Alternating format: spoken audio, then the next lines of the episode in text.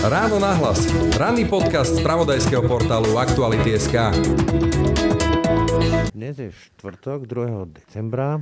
Včera, teda v stredu 1. decembra, sme zaznamenali vyše 7800 nových prípadov a 103 úmrtí. Presne.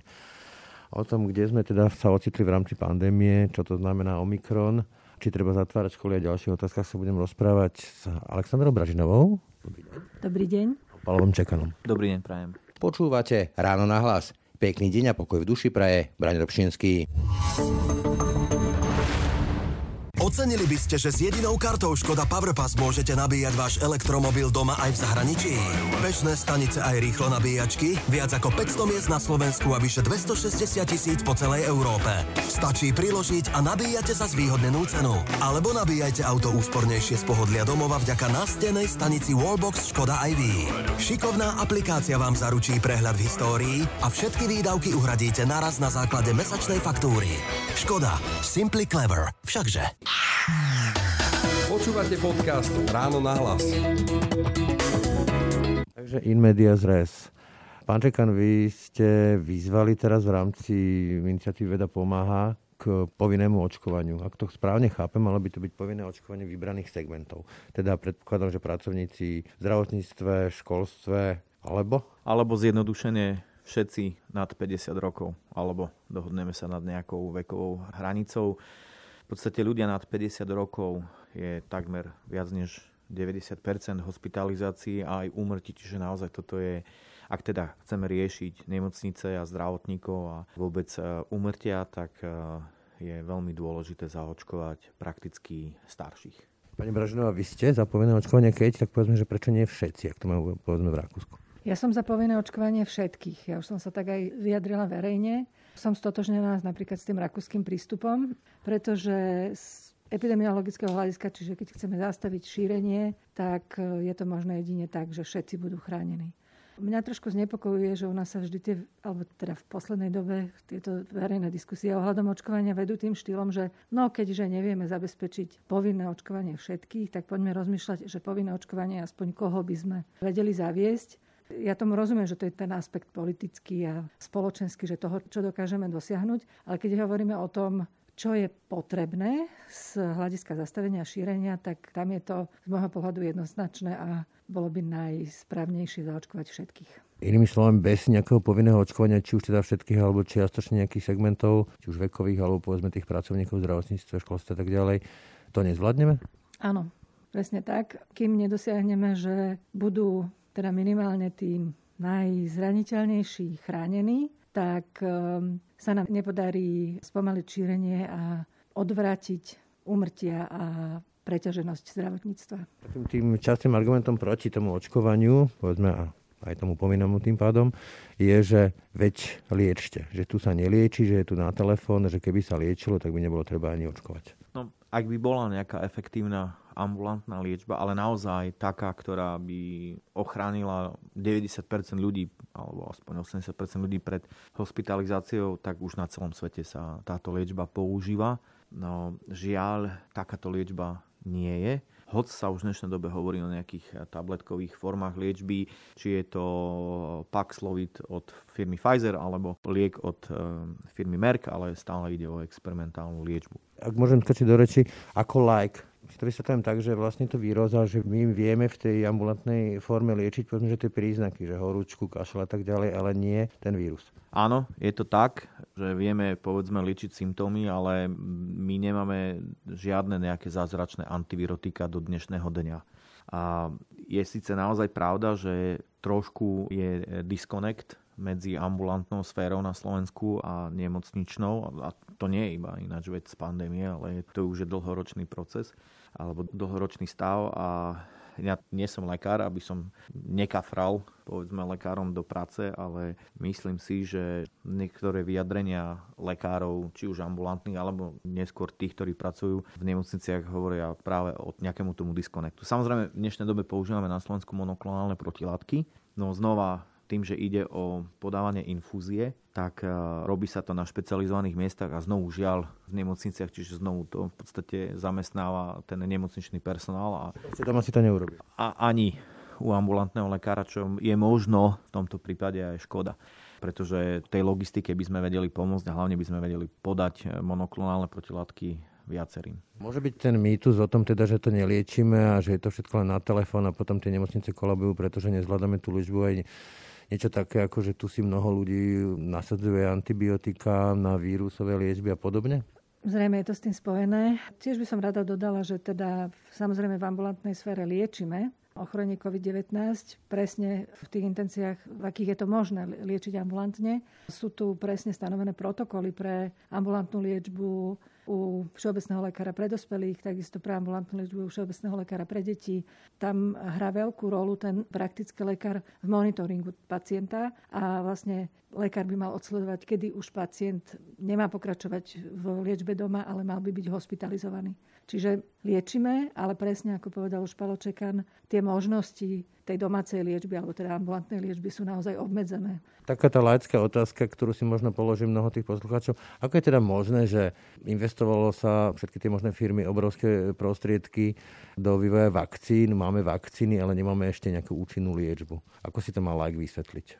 Pretože vývoj vakcín povedzme týchto mRNA vakcín bol signifikantne rýchlejší práve preto, že v podstate my sme už našli vakcínu, ktorá, ktorá bola potentná prakticky niekoľko dní po odsekvenovaní prvého izolovaného vírusu. Pri vývoji liečiv je to iné. Máte nový vírus a vtedy musí nastať ešte taký ten proces, ktorý voláme drug screening. Čiže vy v podstate prechádzate prv in silico cez, ja neviem, 80 miliónov možných chemických zlúčenín a neskôr vlastne tento výber možných potentných antivirotík zužujete na niekoľko a tie ešte len začínate testovať v predklinickej fáze na bunkovilne a tak ďalej. Čiže proces nájdenia toho lieku je oveľa dlhší ako proces nadizajnovania mRNA vakcíny. A samozrejme potom ten liek musí prejsť úplne tým istým procesom klinických validácií, ako to bolo aj pri vakcínach, čiže fáza 1, fáza 2, fáza 3 a neskôr fáza 4. Ja len dodám, že jedná sa teda u ochorenia COVID-19 o vírusové ochorenie a všeobecne tie sa ťažšie liečia ako ochorenia spôsobované baktériami, proti ktorým máme účinné antibiotika. Takže o toto je to komplikovanejšie. No, teraz máme zase nový typ toho vírusu, Omikron. Čo som začal čítať, tak začalo možno tak ešte dva týždne bude trvať, kým o tom budeme vedieť relevantné nejaké dáta a z toho vyvodzovať nejaké závery. Ale zatiaľ sa hovorí o tom, že je výrazne infekčnejší, ale že možno, že tie priebehy budú ľahšie. Znamená to, že ten vírus sa posúva do stále väčšej, väčšej infekčnosti? Ja vás nepoteším, ale žiaľ to nevieme povedať. Tieto dáta sú veľmi preliminárne Jediné, čo vieme... Predčasné preložím. Predčasné. Jediné, čo vieme pri Omikrone je, že 32 mutácií v spike proteíne, čo je naozaj veľmi veľa. Je to prekvapujúce. Tak akoby, že chytrie alebo múdrie. No, podľa mňa to vôbec nie je o chytrosti, ide o to, že jednoducho sa replikoval buď v pacientovi, ktorý bol in, nejakým spôsobom imunosuporovaný, že pacient HIV. To je špekulácia. Mo- možno to tak mohlo byť, ale zase iní odborníci hovoria, že možno ide o variant, ktorý koloval v rámci týchto afrických krajín nejaký čas tým, že sa tam naozaj netestuje neseknúť. Čiže ja neviem vám povedať, že ktorá z týchto téz je tá presná, ale zároveň vám poviem, že veľmi zaujímavé je, že v podstate tento Omikron nie je pokračovateľ delta línie, ale je pokračovateľ alfa. Čiže on je vlastne viac, viac e, príbuzný britskému variantu, o ktorom sme si mysleli, že už je preč. Čiže to je ďalšia z možností, že buď sa u nejakého pacienta množil, replikoval mesiace, naozaj akože veľmi dlho, alebo on koloval v nejakej, nejakej populácii africkej. Takže to nevieme a je to také, no, nechcem povedať, že je to zaujímavé, jednoducho pred týmto variantom musíme mať určitý rešpekt, pretože na základe niektorých mutácií vieme povedať, dobre, tak ak je to v tzv. furin cleavage site, to je taký názov nejakého miesta toho spike proteínu a sú tam tri mutácie, tak vieme predvídať, že no áno, mohlo by ísť o infekčnejší variant, ale zároveň vidíme, že je veľký nárast v Južnej Afrike, ale každopádne Afrika nie je, Južná Afrika nie je napríklad v takom stave, ako je Slovensko, že je tu strašne, pre, je tu 100% prevalentný delta variant a zároveň je ho strašne veľa. Že tam je to zase úplne na konci tej delta vlny a nástup a je veľmi rýchly a my nevieme vôbec, ako to zafunguje napríklad v našich končinách, pretože aj v Holandsku bol silný nástup delty a po ďalšie, ak sa hovorí o ľahších priebehoch, tak zatiaľ máme len informácie o, o pacientoch, ktorí sme zachytili v iných krajinách, ktorí boli očkovaní a po ďalšie z Južnej Afriky sa bavíme o mladších ľuďoch a my vôbec nevieme, ako na Omikron zareagujú povedzme starší ľudia v našich končinách, čiže aj rizikoví pacienti. Laická otázka, doplním. Čo si má o tom zase bežný, bežný like myslieť? Všetky tie ďalšie varianty, koľko ešte bude? Budú horšie, budú lepšie? Kam sa to posúva? Vieme to povedať? No ja to určite povedať neviem. To by sa skôr vedel vyjadriť virológ, ktorý to sleduje podrobne. Ja som možno len chcela dopovedať k tomu, čo Pálo už povedal, že u toho Omikronu naozaj ešte veľa nevieme. Čo vieme, je vlastne výsledok kombinácie jednak e, toho sekvenovania, z ktorého vieme, aké má mutácie a čo tieto mutácie spôsobujú. A teda niektoré z tých mutácií spôsobujú jeho vysokú infekčnosť, pretože umožňujú tomuto variantu sa ľahšie uchytávať na bunkách toho hostiteľa. A zase niektoré mutácie spôsobujú, že zrejme sa bude do istej miery vyhýbať imunitnej odpovedi, ktorá je navodená či už po infekcii alebo po očkovaní. A druhý fakt, ktorý teda máme k dispozícii, je to šírenie napríklad tej africkej populácii, ktoré je teda rýchle, ale presne ako už bolo povedané, nevieme to odhadnúť, aký bude vývoj napríklad u nás. Ja by som ešte rada v tejto súvislosti upozornila, že k vývoju nových variantov, ktoré sa potom presadzujú, ako napríklad tento Omikron, dochádza v nízko zaočkovaných populáciách, kde má ten nový variant možnosť sa rozšíriť to je oponentný argument k tomu, čo sa tu tiež šíri častokrát, že práve vakcinácia, napríklad Luboš Blaha s tým argumentoval, že vakcinácia spôsobuje tie mutácie, odvolal sa na Montaniera a podobne? To už bolo, myslím, opakovane vyvrátené. Pravý opak je pravdou tam, kde je veľa vnímavých ľudí, čiže ľudí, ktorí majú možnosť sa infikovať. V prípade, že vznikne nový variant, tak ten má možnosť sa rozšíriť. Tam, kde je vysoká zaočkovanosť, tak ten nový variant sa nemá ako šíriť, pretože naráža na tých, čo už sú chránení. Vrátim k tým uh, úvodným číslam, to znamená 103 mŕtvych a vyše 7800 nových prípadov, streda 1. decembra. Kedy bude vlastne pík, dá sa povedať? A bude platiť tá veta, že do konca roku, myslím, český minister, nie, nemecký minister zdravotníctva to povedal, že budeme všetci buď premorení, alebo zavakcinovaní. Jednoducho, každý sa stretneme s tým vírusom. On to povedal, že na začiatku jary, čiže to ešte máme nejakých 4-5 mesiacov. Čo sa týka vrcholu, tak pravdepodobne tento vrchol niekedy, tak niektorí analytici hovoria v polke decembra, jednoducho sa k tomuto vrcholu už blížime, ale už možno ani dosiahnuť vrchol nie je úplne že najdôležitejšia vec.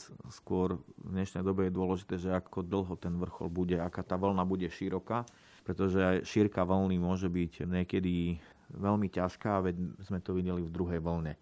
Bude trvať dlho. Bude to trvať dlho a to môže samozrejme si vyžadovať aj dlhší lockdown a tak ďalej, tak ďalej. A to nikto nechce.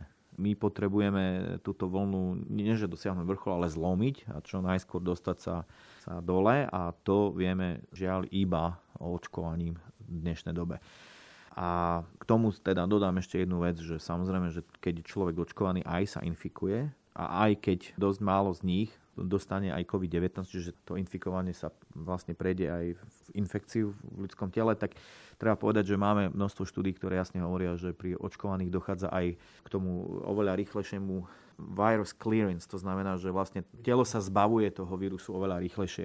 A keď sa rýchlejšie zbavuje, tak ten čas replikácie je, je jednoducho krátší a preto nedochádza k nejakým zásadným uh, novým mutáciám. Čiže to je veľmi tiež dôležité, že, že v podstate aj ľudia, ktorí sa nakazia, nielen to okno kedy môžu byť, ale znovu minimum z nich infekčný je oveľa kratšie, ale zároveň aj tá samotná infekcia je, tie symptómy sú v kratšom okne, čiže v podstate to očkovanie pomáha, aby z tohto bol naozaj klasická respiračná infekcia, ktorá neprejde v tú systémovú a vyslovene potom sme na nejakej úrovni možno nejakej, možno aj dokonca slabšej chrípky. K tomu vrcholu vlny teda, ak môžem, tak tiež netrúfam predikovať, kedy k nemu dôjde, pretože od septembra, keď e, analytici, ktorí sa tomu venujú, odhadovali ten pík a, a zlomenie, tak už sa to niekoľkokrát posúvalo odvtedy, pretože proste je veľmi ťažké v tejto situácii robiť takéto prognozy. Ale teda áno, súhlasím s tými analytikmi, ktorí hovoria, že s najväčšou pravdepodobnosťou v priebehu decembra dôjde k tomu, že už teda začne mierne sa situácia zlepšovať, i keď je pravdepodobné, že ten vrchol bude dlhý, že to nebude proste ostré zlomenie, pretože vstupujú do tejto situácie ďalšie faktory, čiže nielen, že sa infikujú tí, ktorí nie sú zaočkovaní, tí najvnímavejší a teda stretnú sa s vírusom, ale zároveň sme v situácii, kedy aj tí, ktorí prekonali ochorenie v, počas druhej vlny a myslia si, že sú chránení, tak už teraz, keď je to viac ako 6 mesiacov, tak, tak e, tá ich imunitná odpoveď slabne a znova majú možnosť sa infikovať. A keď sa stretnú s vírusom, tak je veľká šanca, že sa infikujú. A zároveň tí, čo boli očkovaní na začiatku, čiže sú už viac ako pol roka po druhej dávke, tak tí takisto sú v tejto situácii, kedy sa znova môžu infikovať. Čiže okrem nezaočkovaných ešte aj títo, ktorí už im tá ochrana slabne, vstupujú do hry. Ja tiež teraz čakám vlastne na tú tretiu dávku, na ten booster. Nemáme sa teda znepokojovať nad tým, že čoraz viac tých štúdí hovorí o tom, že tá účinnosť minimálne v tej dĺžke vakcinácie je stále kratšia, akoby kratšia, že potom boostri príde zase nejaká štvrtá dávka, alebo ako to môže skončiť? Znepokojovať sa nemusíme, je zbytočné sa vopred znepokojovať. To, že aj tretia dávka vakcíny nie je nič vynimočné. My máme v rámci povinného očkovania detí je 6-7 vakcín trojdáv, alebo teda niektoré z tých, z tých, z, tých, z tých základných povinných vakcín sú trojdávkové, niektoré ešte obsahujú booster o niekoľko rokov potom. Takisto z tej vakcinácie, ktorú používame celoživotne, sa preočkovávame, proste proti tetanu, difterii sa preočkovávame každých 10 až 15 rokov, čiže nebolo by to nič nezvyčajné. Teraz... Môže to byť niečo také ako vakcinácia voči chrípke, to znamená, že každý rok vyvíjajú novú vakcínu na ten najsilnejší kmeň, nazvime to takto? O chrypky je to iná situácia, lebo ten vírus chrypky výrazne mutuje a vlastne každý rok sa musí tá vakcína robiť nová podľa toho, aké subtypy vírusu zrovna cirkulujú, čiže tá situácia sa musí monitorovať. Ja si netrúfam odhadnúť, ako to bude s e, vírusom SARS-CoV-2 z tohto pohľadu. Keď sa vrátim ešte teda k tomu lockdownu, tak takou veľkou otázkou dnes na Slovensku je školy zatváranie škôl alebo nezatváranie škôl. Tam sa bijú také tie dve hľadiska, epidemiologické a druhé potom duševno-sociálne zdravie detí a vzdelávací proces. A opäť sme svedkami toho, že na Slovensku sa to robí tak, tak viac menej od buka do buka tak plošne. Napríklad príkladom je Bratislava, najzaočkovanejšia zároveň vlastne celý kraj je zavretý, myslím, školy druhý stupeň. Sú teda školy relevantným a vážnym ohniskom šírenia covidu a treba ich zatvárať takto plošne, ako robíme my, alebo je to taký trošku janoškovský princíp od buka do buka? Toto je veľmi zložitá otázka. Školy sú teraz taký palčivý problém a predmet diskusie všeobecnej. Školy sú miestom, kde dochádza k výraznému šíreniu vírusu SARS-CoV-2. Je to prirodzené, deti nie sú zaočkované, tie malé deti ešte vôbec, tie staršie deti na 12 rokov iba časti zaočkovaná, čiže keď sa tam a sú spolu v interiéri dlhú dobu, nie sú dostatočne chránené rúškami, alebo respirátormi. Čiže keď sa tam vyskytne niekto infikovaný, ľahko sa to rozšíri. To, že sa to deje, od septembra vidíme, za november údaje z epidemiologického informačného systému jasne ukazujú, že, že deti, najmä teda druhý stupeň a stredoškoláci, boli tie vekové skupiny, kde bol najvyšší výskyt nových prípadov ochorenia COVID-19. Nehovorím o výsledkoch z testovania v školách, lebo tam len naozaj malé percento detí bolo pozitívne, ale z celkového testovania PCR vidíme, že deti sú tou vekovou skupinou, kde je najviac prípadov, čiže k tomu šíreniu dochádza. A teraz, či zatvárať alebo nezatvárať e, školy, to je otázka. Od prvej, alebo teda počas prvej a druhej vlny sme mali všetky školy zatvorené bola obrovská diskusia okolo toho a množstvo ľudí to samozrejme oprávnene kritizovalo. Teraz vieme, že sme tie školy mali zatvorené zbytočne. Teraz, keď už vieme všetko to o víruse, čo vieme. Teraz zase máme školy otvorené a samozrejme sú oficiálne stratégie a snahy udržať školy otvorené čo najdlhšie. Ale presne to epidemiologického hľadisko do toho vstupuje. Rozdiel je, či zatvárame školy plošne, alebo či reagujeme na situáciu. Ja úplne súhlasím s tým regionálnym zatváraním škôl, tam, kde je naozaj situácia nepriaznivá a aj v Bratislave je nepriaznivý vývoj momentálne, takže je to proste prírodzená reakcia tých, čo za tú situáciu zodpovedajú, čiže regionálnej hygieny.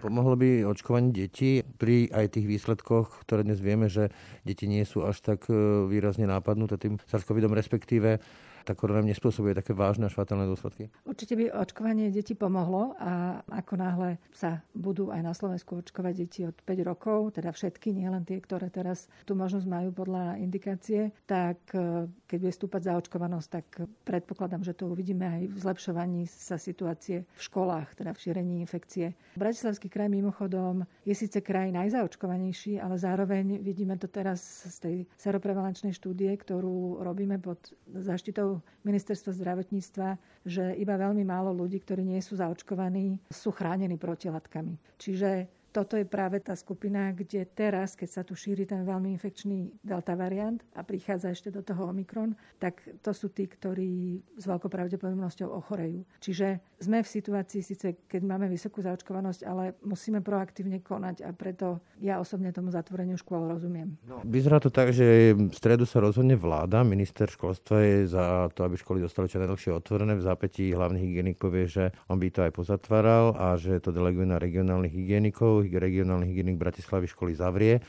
Môj mladší syn, ktorý je na prvom stupni, tak je z toho celý nešťastný, že on do školy musí, za jeho staršia sestra nemusí.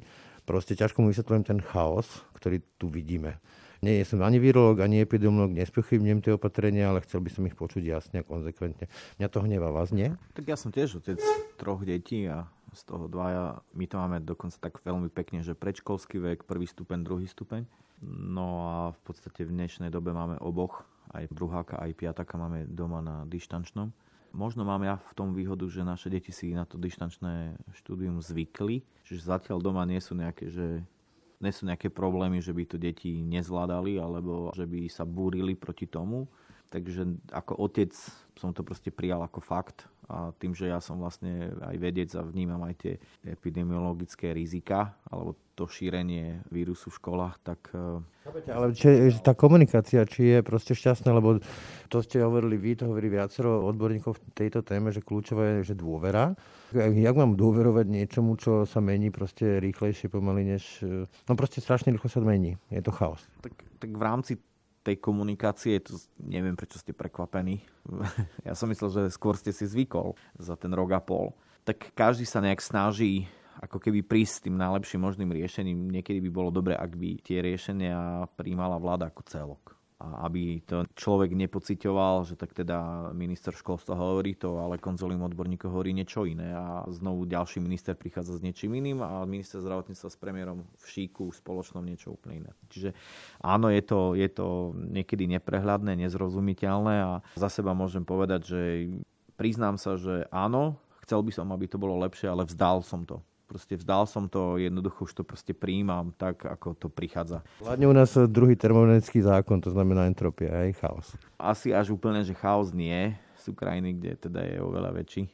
To vám môžem povedať už len z toho, že s niektorými krajinami, čo sa týka PCR testov, obchodujeme. To ešte my sme, my sme niekde v strede hej, toho svetového rebríčka chaosu, ale na európske pomery by to mohlo byť lepšie.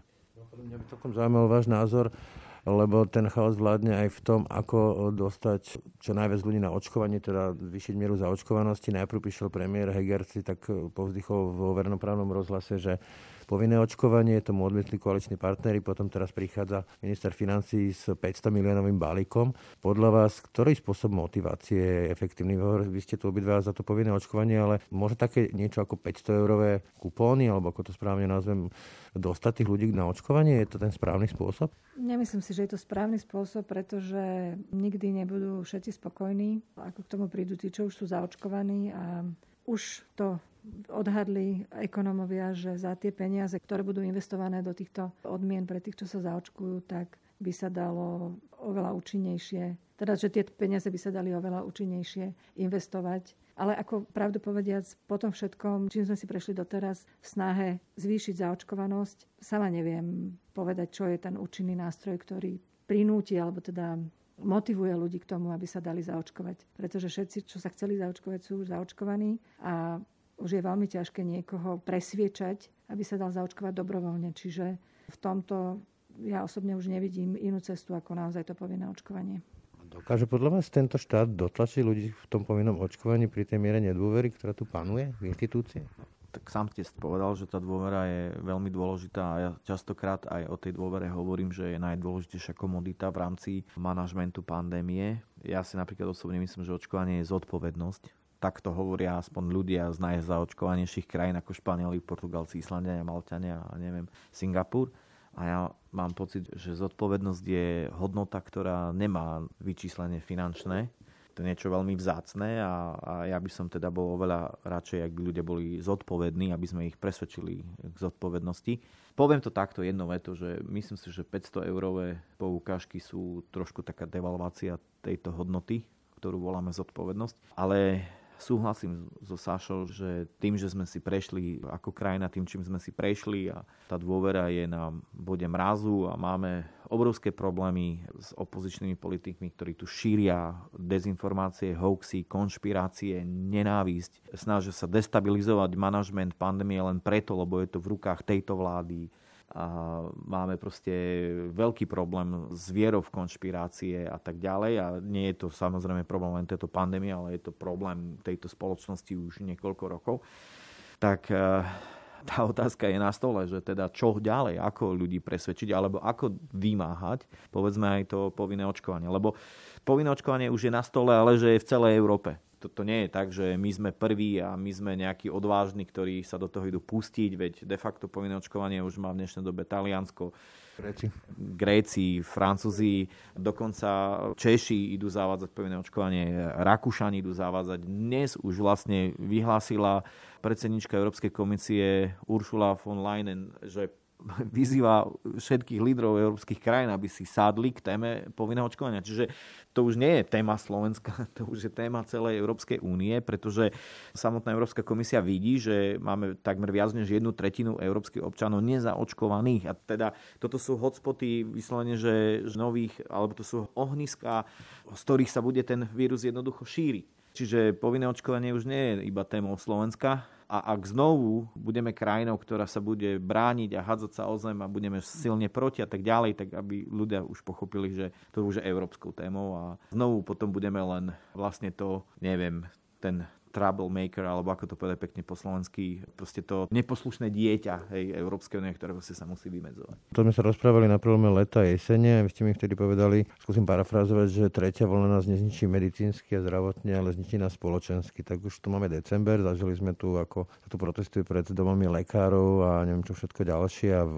obchodných reťazcoch a tak. Zničila nás? No ja nemyslím si, že zničila. Ja si myslím, že stále nás ničí. Vidíme tie obrovské turbulencie v spoločnosti a ja teda priznám sa, že aj som sa trošku zmýlil pred tým letom, pretože ničí nás aj zdravotnícky. Ja som bol trošku väčší optimista pred letom, už potom počas leta už som ten môj optimizmus skrotil, ale ja som si naozaj myslel, že ľudia sa na základe argumentov jednoducho dajú zaočkovať. Veď my sme videli v lete už napríklad, ako vyzerali tie tretie vlny, alebo tie vlny s delta variantom v Izraeli a vo Veľkej Británii. A viete, Izrael zlomil tú vlnu tak, že napríklad podal za dva mesiace 4 milióny dávok vakcín. Väčšina z nich boli tretie dávky pre tie najrizikovšie skupiny a proste oni týmto zlomili krivku. A v dnešnej dobe naozaj pandémiu zvládajú vynikajúco. Veľká Británia sa vybrala iným spôsobom, to znamená, že pomerala si protilátky v spoločnosti a prišli na to, že zaočkovaní plus prekonaní, blížia sa k 90% a tých 10% jednoducho už to voľno premoria, čo prišli na to, že to trvá teda strašne dlho a tým, že vlastne sa im vracajú aj reinfekcie, s ktorými povedzme vtedy nerátali. Čiže vtedy som už začal byť menší optimista. Žiaľ, nielen spoločenský nastav vlna ničí, ale aj zdravotnícky. Ja tomu naozaj nerozumiem, prečo sme ako spoločnosť takto nastavení, že tak veľmi veríme nepravdivým informáciám a hoaxom a tak málo veríme odborníkom. Vidíme to aj z e, sociologických prieskumov v rámci krajiny V4. Slováci sú tí, čo najviac veria konšpiračným teóriám. Ja neviem, prečo to je. Ja sama, mňa sama by zaujímala analýza historikov, sociológov, psychológov a tak ďalej. Prečo sme sa dostali do tejto situácie a dosť ma to desí. Teda. Ale ja len chcem povedať, že teraz teda v rámci toho zisťovania protilátok v štúdii, ktorú sme robili, tak sme sa pohybovali po Slovensku a keďže sme odoberali protilátky u neočkovaných, tak um, stretli sme veľké množstvo týchto ľudí a samozrejme, že sa s nimi, sme sa s nimi rozprávali, prečo nie sú zaočkovaní, prečo teda neveria vakcínám. A to boli neuveriteľné príbehy a mňa to naozaj ma to ani nie, že fascinuje, ale šokuje, lebo to boli situácie, kedy vymrela polovica rodiny a druhá polovica zostáva nezaočkovaná, pretože oni neveria vakcínám, oni neveria poriadne ani tomu, že ten COVID je naozaj taký strašný, napriek tomu, že im zomreli manželky, starí rodičia a tak ďalej. A proste myslia si, že je to len spôsob, ako ich dotlačiť, dostať k tomu, aby si dali do tela nejakú cudziu neoverenú látku a tak ďalej. Proste všetky tieto hoaxy, ktoré kolujú. A ja tomu naozaj nie som schopná rozumieť, že prečo, prečo je to tak. Chodom, osobne, vy ste teraz čerstvá profesorka, gratulujem. Ale dnes sa na Slovensku na tých sociálnych sieťach v verejnom diskurze stalo slova profesor takmer nadávka. Máme tu takých vysoká škola života a profesor vysoké školy života. Čo to s vami robí? Vás to neuráža? Nie je to také skľúčujúce pre vás? Toto je presne to, čo mu nerozumiem. Nerozumiem, prečo nedôverujeme odborníkom.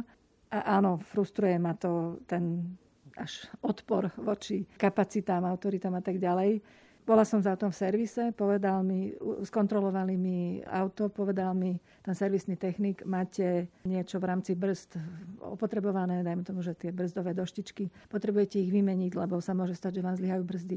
Ja samozrejme, že som povedala áno, ďakujem, že ste to zistili, prosím, vymente ich. Ja nemám dôvod to spochybňovať. Ja toto hovorím ako príklad, že keď tu príde odborník, a nie len jeden, ale proste všetci renomovaní odborníci Slovenska a celého sveta, teda aspoň veľká väčšina sa v tom zhoduje, že máme tu ochorenie, najúčinnejší spôsob, ako mu predísť, je zaočkovať sa, tak ako mňa tie brzdové doštičky aktuálne netrápia, hej, ale proste viem, že v budúcnosti mi pomôžu predísť tomu, že, že sa nezabijem niekde na diálnici. Tak to isté je túto, proste máme ochorenie, voči ktorému existuje účinná vakcína, zaočkujte sa, tak ja tým odborníkom dôverujem a zaočkujem sa. Ja nie som odborník na automechaniku, preto dôverujem tomu, kto je a robím to, čo mi povie, že mám urobiť tak teraz proste dôverujem odborníkovi, ktorý mi povie, že jediný spôsob, ako sa účinne vyhnúť tomu, že dostanem COVID a budem hospitalizovaná a eventuálne naň zomriem, je ten, že sa zaočkujem. Je to tak. A navyše teda tiež som vedec, odborník a aj si viem tie fakty overiť a viem, že to tak je a dôverujem faktom. No, pre mňa je to veľmi skľúčujúce tiež. No, napríklad Omikron je krásny príklad. Tak vidíte, spýtate sa nás, vedcov a my nevieme vám jednoznačne odpovedať, pretože veda je aj svojím spôsobom trpezlivá. My, my máme... Čakal, že poctivá odpoveď je, že nevieme ešte. No, a vlastne aj, aj tie všetky kontrolné mechanizmy, recenzencia, t- krížová validácia, to častokrát veľmi dlho trvá. My v podstate sme, sme ľudia, ktorí sa držíme vedecké metódy. To znamená, že my nezoberieme jeden článok a urobíme si na to názor, ale hľadáme nejaký vedecký koncenzus riešime jednoducho nejaký problém z viacerých strán vnímame viacero možných názorov a tak ďalej. Vieme, že prísť nejakým vedeckým faktom my sme vedci, odborníci, my nemôžeme proste len tak niečo šplechnúť do éteru, ale my si musíme byť 100% istí, že, že toto je naozaj vedecký fakt, pretože poctivo musíme informovať ľudí a verejnosť. No ale vidíte, že v dnešnej dobe o už niektorí tvrdia, že to už je Armagedon, ktorý tu prichádza, druhí tvrdia, že nie, to je v podstate tá záchrana, že to už je v podstate že soplik, ktorý prichádza. Viete, no ako ja vysvetlím ľuďom, že musíte byť trpezliví, musíte vyčkať, nemôžete robiť unáhlené závery, ale oni ich jednoducho robia. O vakcínach D jednoducho niekedy druhej vlne alebo začiatkom tohto roka si zafixovali, že AstraZeneca spôsobuje trombózy, hoď veľmi, veľmi raritne. Bavíme sa tu, že 1 na 500 tisíc prípadov a smrteľný dokonca 1 na milión, ak nie ešte, ešte viac raritne. A jednoducho oni si to zafixujú, že to sa môže stať aj im. A vy, vy ťažko budete vysvetľovať základy štatistiky základy, probability, ako sa to povie, pravdepodobnosti, a vôbec ako fungujú randomizované zaslepené klinické štúdie, ako vlastne, lebo vy sa potom boríte s tým, že vysvetľujete, prečo to nie je experimentálna vakcína. Vy sa boríte s tým, že počkať, ale veď my máme tie dáta, oni vám tvrdia niečo iné. Hej. Boríme sa s tým, že vysvetľujeme, prečo ten Ivermectin teda nie je efektívny liek a oni vám budú tvrdiť, že ale mne pomohol. No tak áno, vám možno si myslíte, že vám pomohol, ale tým, že to nebolo porovnané s placebom, tak Jednoducho nevieme, či ide o anekdotický príbeh alebo nie. Alebo vysvetľujeme, čo, aký je rozdiel medzi koreláciou a kauzalitou. A toto sú naozaj veľmi náročné veci pre obyčajných ľudí. A toto my v podstate tu už robíme v tejto pandémii rok a pol. Rok a pol. A tak ako mali problém tréneri hokejových reprezentácií a futbalových reprezentácií, že všetci vedeli, akú zostavu treba postaviť, ako treba ten gol streliť, no tak my teraz odborníci zažívame presne to isté, že, že všetci vedia, že ako by sa to malo liečiť. Všetci vedia, ako by sa to malo manažovať a tak ďalej. A to je pre mňa veľmi skľúčujúce už len preto, že som žil 20 rokov v zahraničí, v troch rôznych krajinách a videl som, že to postavenie experta, odborníka, vedca, lekára bolo úplne iné a naozaj tá odbornosť je veľmi dôležitá pre modernú spoločnosť a ak my budeme odborníkov, vedcov, lekárov, expertov takýmto spôsobom dehonestovať a budú v podstate v tejto krajine štvaná zver a budú z tejto krajiny odchádzať, tak to bude pre túto krajinu veľmi zlá. Ešte na záver jedna osobná. Ste známi, známa kapacita, čo sa týka vývoja testov, pán Čekan. Som počul také informácie v kuloároch, že zvažujete možno aj politickú kariéru. Je pravdou, že rozmýšľate o niečom takom, že keď už e, sa tu nedba na tú vedu, ak by sa možno dbalo, tak e, je lepšie byť u toho kormidla? No, veľmi záleží, v akých kuloároch sa pohybujete pretože ja vôbec nevidím v nasledujúcich rokoch seba v politike a to, som, to že som nejaké ponuky dostal, to som dostal, ale môžem vám zo 100% istotou povedať, že všetky som odmietol. Kompletne všetky do jedného a absolútne ani v nasledujúcich rokoch nezvažujem politickú kariéru, ale poviem to ako homo politicus, že nikdy nehovor nikdy, ale ja sa vôbec nevidím v pozícii nejakého poslanca, ministra a tak ďalej. A, a veľmi, veľmi jasne to deklarujem všetkým, ktorí ma vábia do tej politiky. Ja si myslím, že práve teraz sedíme aj u nás vo vedeckom parku Multiplex DX a našej firme sa neskutočne darí. Ja som veľmi šťastný, že sa tú firmu podarilo dostať do bodu, že tá firma nielen je úspešná na Slovensku, ale aj v zahraničí a nielen sa hýbeme v COVID testoch, ale zároveň aj v onkológii a rastieme a príjmame ďalších vedcov a dávame prácu vedcom, ktorí sa dokonca vracajú zo zahraničia na Slovensko, ale zároveň ukazujeme, ako vlastne budovať synergie s biomedickým centrom, propagujeme, popularizujeme vedu, spolupracujeme s vedcami. Teším sa na to, že možno niekedy budeme aj nejaké fellowshipy dávať vedcom a tak ďalej. Čiže ja myslím si, že na verejnom poli čo sa týka popularizácie vedy, je toho ešte čo spraviť a politiku nechajme teraz ešte bokom. No ja určite do politiky vstupovať nemienim. Ja som vysokoškolská učiteľka, robím, okrem toho, že učím medikov epidemiológiu, tak robím výskum a som v tejto pozícii spokojná a šťastná. Mojou ambíciou je zlepšovať výučbu, zlepšovať pripravenosť absolventov medicíny na to, aby vedeli tie epidemiologické poznatky využiť kdekoľvek, v ktorejkoľvek e, špecializácii sa ocitnú, pretože som presvedčená, že z toho dlhodobého hľadiska to vie pomôcť aj práve proti tomu, čo teraz zažívame. Že ľudia si nevedia zhodnotiť fakty, nevedia zistiť, čo je pravda a čo je vymysel. A sú to aj mnohí lekári, mnohí naši kolegovia, ktorí šíria nepravdy, polopravdy, hoaxy, liečia pacientov podľa svojich v úvodzovkách povedané pravidiel a potom teda propagujú, alebo teda pomáhajú šíriť e, také nepravdivé informácie, ktoré tu kolujú, ako napríklad, že Ivermectin je spása a tak ďalej. Takže k tomu chcem prispieť, aby, aby absolventi medicíny boli zdatní v tých e, epidemiologických metódach, aby si vedeli preštudovať odbornú štúdiu a vedeli povedať čo sú relevantné dôkazy a fakty a čo naopak sú nedostatočné informácie, ktoré nie sú overené korektne robeným výskumom. Takže v tomto sa ja vidím naďalej. Pavel Čekan, ďakujem. Ďakujem aj ja. Aleksandra Bražinová. A pekný deň a pokoj duši pre aj Brani Dobšinský. Všetky podcasty z pravodajského portálu Aktuality.sk nájdete na Spotify a v ďalších podcastových aplikáciách.